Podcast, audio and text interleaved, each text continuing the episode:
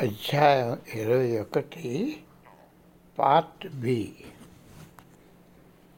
మతోద్దేశం పేరుతో క్రైస్తవులు యూరప్ దేశంలో ప్రేరేపించిన యుద్ధాలు నేను చేస్తున్న శీలవధ కొరియా వియత్నాంల దేశాలపై బాంబులు వదిలివేయడానికి వెళ్తున్న విమాలను క్రైస్తవ మత గురువులు ఆశీర్వదించడంపై నా మనసు ఆలోచించబడ్డాలి నేను పెరుగుతున్నప్పుడు మతోన్మాదులు వాళ్ళ మతంలోనే ఉన్నటువంటి వేరు వేరు వర్గాలు అది బ్యాప్టిస్టు క్యాథలిస్టులు మొదలుగా వారు ఒకరినొకరితో ఎంతగా విభేదించారో తేటతరంగా కనబడింది.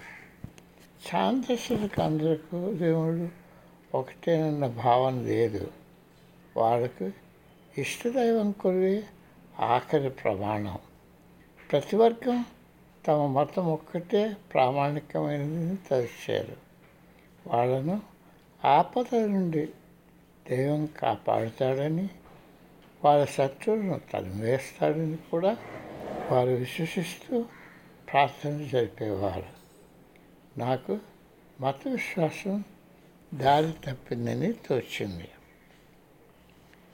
కొంత సాకేపై చర్చస్తుల లోపమేమిటి అని నేను అడిగాను. క్రైస్తవ చైతన్యానికి దారి చెప్పే క్రమశిక్షణ పదం ఎక్కడుంది అని స్వామీజీ నాకు తిరుగు ప్రశ్న వేశాడు దీని లోతు నేను తెలుసుకోవడంలో ఆయన తన మనసు ఇంకా విస్తృతాలు విప్పుతారన్న ఆలోచనతో నేను వారికి దాని అవసరం ఏమిటి అని అడిగాను. క్రమశిక్షణ లేకుండా ఏదైనా కళ శాస్త్ర విజ్ఞానం తత్వశాస్త్రంలో ప్రావీణ్యం పొందడం ఎక్కడైనా వీలవుతుందా? అంటూ స్వామీజీ మొదలుపెట్టారు. క్రమశిక్షణ లేకుండా ఆలోచించడం జీవించడం నిన్న గందరగోళానికి తీసుకుని వెళ్తుంది. క్రైస్తవుల యొక్క దాహం ఆధ్యాత్మిక కొరకే కానీ వారు దేనికోసం అన్వేషిస్తున్నారో వారికి తెలియదు. రూఢి చేసుకోకుండా నమ్మకాలు ఏర్చుకోవడానికి వారు అలవాటైపోయారు. ఇంకా బాధలు అనిపిస్తూ ఉన్నప్పుడు మోక్షంలో నమ్మకం ఏ మేరకు? చింత దుఃఖాలు మనిషికి గొప్పతనాన్ని చేకూర్చలేవు. అవి ఆయన ఒత్తిడిలో ముంచివేస్తుంది.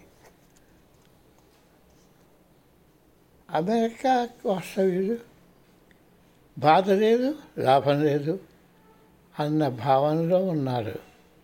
దాన్ని మతంతో వారు తప్పుగా ముడివేస్తున్నారు.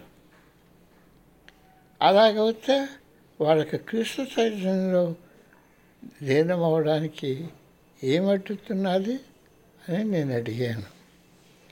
వాళ్ళు యథార్థానుభవానికి మారుగా నమ్మకానికి ఎక్కువ ప్రాముఖ్యం ఇచ్చారు అని ఆయన నొక్కి చెప్పారు.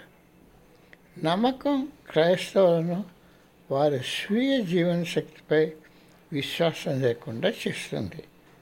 క్రైస్తవులు వంటి ఉత్తములు యోగ్యత కలవారిని నేను ఎక్కడా ఖరీదేరు కానీ ఆధ్యాత్మికకు వచ్చినప్పటికీ వారెంతో ముఖ్యమైన అంశాన్ని కనుక్కోలేకపోతున్నారు. తమ ఆంతరంగిక జీవితాల్లో వారికి క్రమబద్ధమై పెరుగుదల లేదు. వారికి వారి ప్రార్థనలు మతాచారాలు ధర్మాదేశాలు నిషేధాలు ఉన్నాయి. కానీ వారి చైతన్యం అర్థం చేసుకోవడం వచ్చేసరికి వారిలో శూన్యత కనిపిస్తుంది. దానిని వారు చర్చ నిబంధనలు పాటించడంతో నింపడానికి ప్రయత్నిస్తారు. ఎంతమందికి చైతన్యం యొక్క విశాలమైన పరిధి తెలుసును? ఉన్నత స్థాయిలో తమను తాము తెలుసుకొనగలిగే గాఢ వాంఛన నమ్మడంలో వారు నిరుత్సాహపరుస్తారు. వాళ్ళ నమ్మకానికి మూలం ఏమిటో తెలుసుకునే వాళ్ళు ఎంతమంది వాళ్ళు ఉన్నారు? వారి నమ్మకానికి మూలం ఏమిటో తెలుసుకుని వాళ్ళు ఎంతమంది వారిలో ఉన్నారు? దైవం యొక్క పరిమితి తన అనుచరకు నమ్మకం ఇవ్వడం వరకే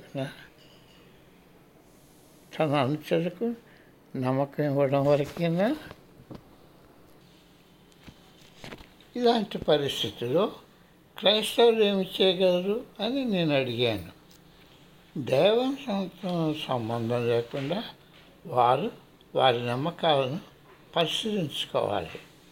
మత ధర్మశాస్త్రవేత్తలు దైవం ఈ ప్రపంచాన్ని ఏమీ లేని దాని నుండి సృష్టించారని ప్రతిపాదించారు. కానీ ఏమీ లేని దాని నుండి ఎవరికి ఏమీ లభింపదని నీకు తెలిసింది జెనిసిస్ క్రైస్తవులు అంగీకరిస్తే దాన్ని సంపూర్ణంగా నమ్మాలి. ప్రారంభ కథలో మొదటి ఏడు రోజుల్లో భగవంతుడు తను సృష్టించిన దాన్ని ఎంతో విలక్షణంగా ధృవపరిచారు జీవితం మీద నిరాశతకు ఎటువంటి తావు లేదు. ఇప్పుడు క్రైస్తవులకు జీవితంపై బలహీన వైఖరి ఉంది. వాళ్ళు భయంతోనే జీవితం గడిపేస్తారు. ప్రతిదీ స్వర్గ నరకాలపైన అవమానం శిక్ష అను అవమానం శిక్షలపైన ఆధారపడి ఉంది అయినప్పటికీ పరివర్తనకాలమైన మృత్యు అంటే సాధారణ క్రైస్తవునికి మహాభీతి. అది ఎంత ఆశ్చర్యకరం! మరణం ఊపిరిని నీ శ్వాస ద్వారా వదిలేయటం తపాయకరం. భయాలను ఎదుర్కోవడంలోనూ అవి ఎక్కడి నుండి వచ్చేస్తాయో అర్థం చేసుకోవడంలోనూ క్రైస్తవులకు భావన బోధన జరగలేదు. భయాలను ఎదుర్కోవడంలోనూ అవి ఎక్కడి నుండి వస్తాయో అర్థం చేసుకోవడం నేను క్రైస్తవులకు బోధన జరగలేదు. అందుచేత అదేమిటో అర్థం కాని మరణం వారికి భీతి కలిగిస్తుంది. మతాలు భయాన్ని కల్పించి ఇతరులపై ఆధారపడేటట్టుగా చేస్తుంది. భయం నుండి విముక్తి పొందకుండా మోక్ష మోక్షప్రాప్తి సాధ్యం కాదు. ఋషులు స్వీయ నిందను ఆమోదించరు. ప్రయోగాత్మకంగా జీవించడం వారి విధానం. నేను అబద్ధం ఆడను అన్న చిన్న విషయాన్ని తీసుకో. అప్పుడు నీ శక్తిని పరీక్షించుకో. నీ ఆలోచనలు సమాజత్తుల మధ్య ఎడతెగని ఘర్షణ గుర్తించు. నువ్వు కలవరపడినప్పుడు లేక నీ మీకేమి జరుగుతున్నదో ఎలా విశ్వపడుతుందో తెలియపడినప్పుడు మనస్సంతా నువ్వు అదంతా భగవంతునిపై తోసివేస్తావు. ఇది ఒక బలహీనత. భగవంతుని ఇలా వాడటం శాశ్వత పరిష్కారం అవ్వదు. నీ ఆలోచనలు సమాజ ఒత్తిడి మధ్య ఎడతెగని ఘర్షణను గుర్తించు. నువ్వు కలవరపడినప్పుడు లేక నీకేమి జరుగుతున్నదో ఎలా విశ్వపరచాలో తెలియనప్పుడు నువ్వు అదంతా భగవంతుపై తోసివేస్తావు. ఇది ఒక బలహీనత. భగవంతుని ఇలా వాడటం శాశ్వత పరిష్కారం కాదు. శాశ్వత పరిష్కారం ఇవ్వదు ఇంకా టీ వచ్చింది. మా గురువుగారు అగ్నిని పొదలతో పొడుస్తూ రాజేశారు. పైన ఈదురుగాలు వేస్తుంటే కంబడిని ఇంకా గట్టిగా కప్పుకున్నాం. కొద్ది నిమిషాల తర్వాత స్వామీజీ మరలా మాట్లాడటం మొదలుపెట్టారు. భారతీయ ధర్మశాస్త్ర గ్రంథాలలో క్రీస్తు వివరణ ఎక్కడా లేదని చాలామంది పాశ్చాత్యులు తలుస్తారు. ప్రధానమైన ధర్మ గ్రంథాల్లో వారికి ఏమైనా పరిచయం ఉంటే భగవంతుడు అవతారం ఎత్తడానికి నిర్ణయించినప్పుడు అది జరుగుతుందని వారు కనుగొంటారు అని ఆయన కొద్ది విచారంతో అన్నారు. చాలామంది మతాన్ని పూర్వకాలపు వస్తువులు మీ అంగడికి వెళ్ళినట్టు పరిగణిస్తారు.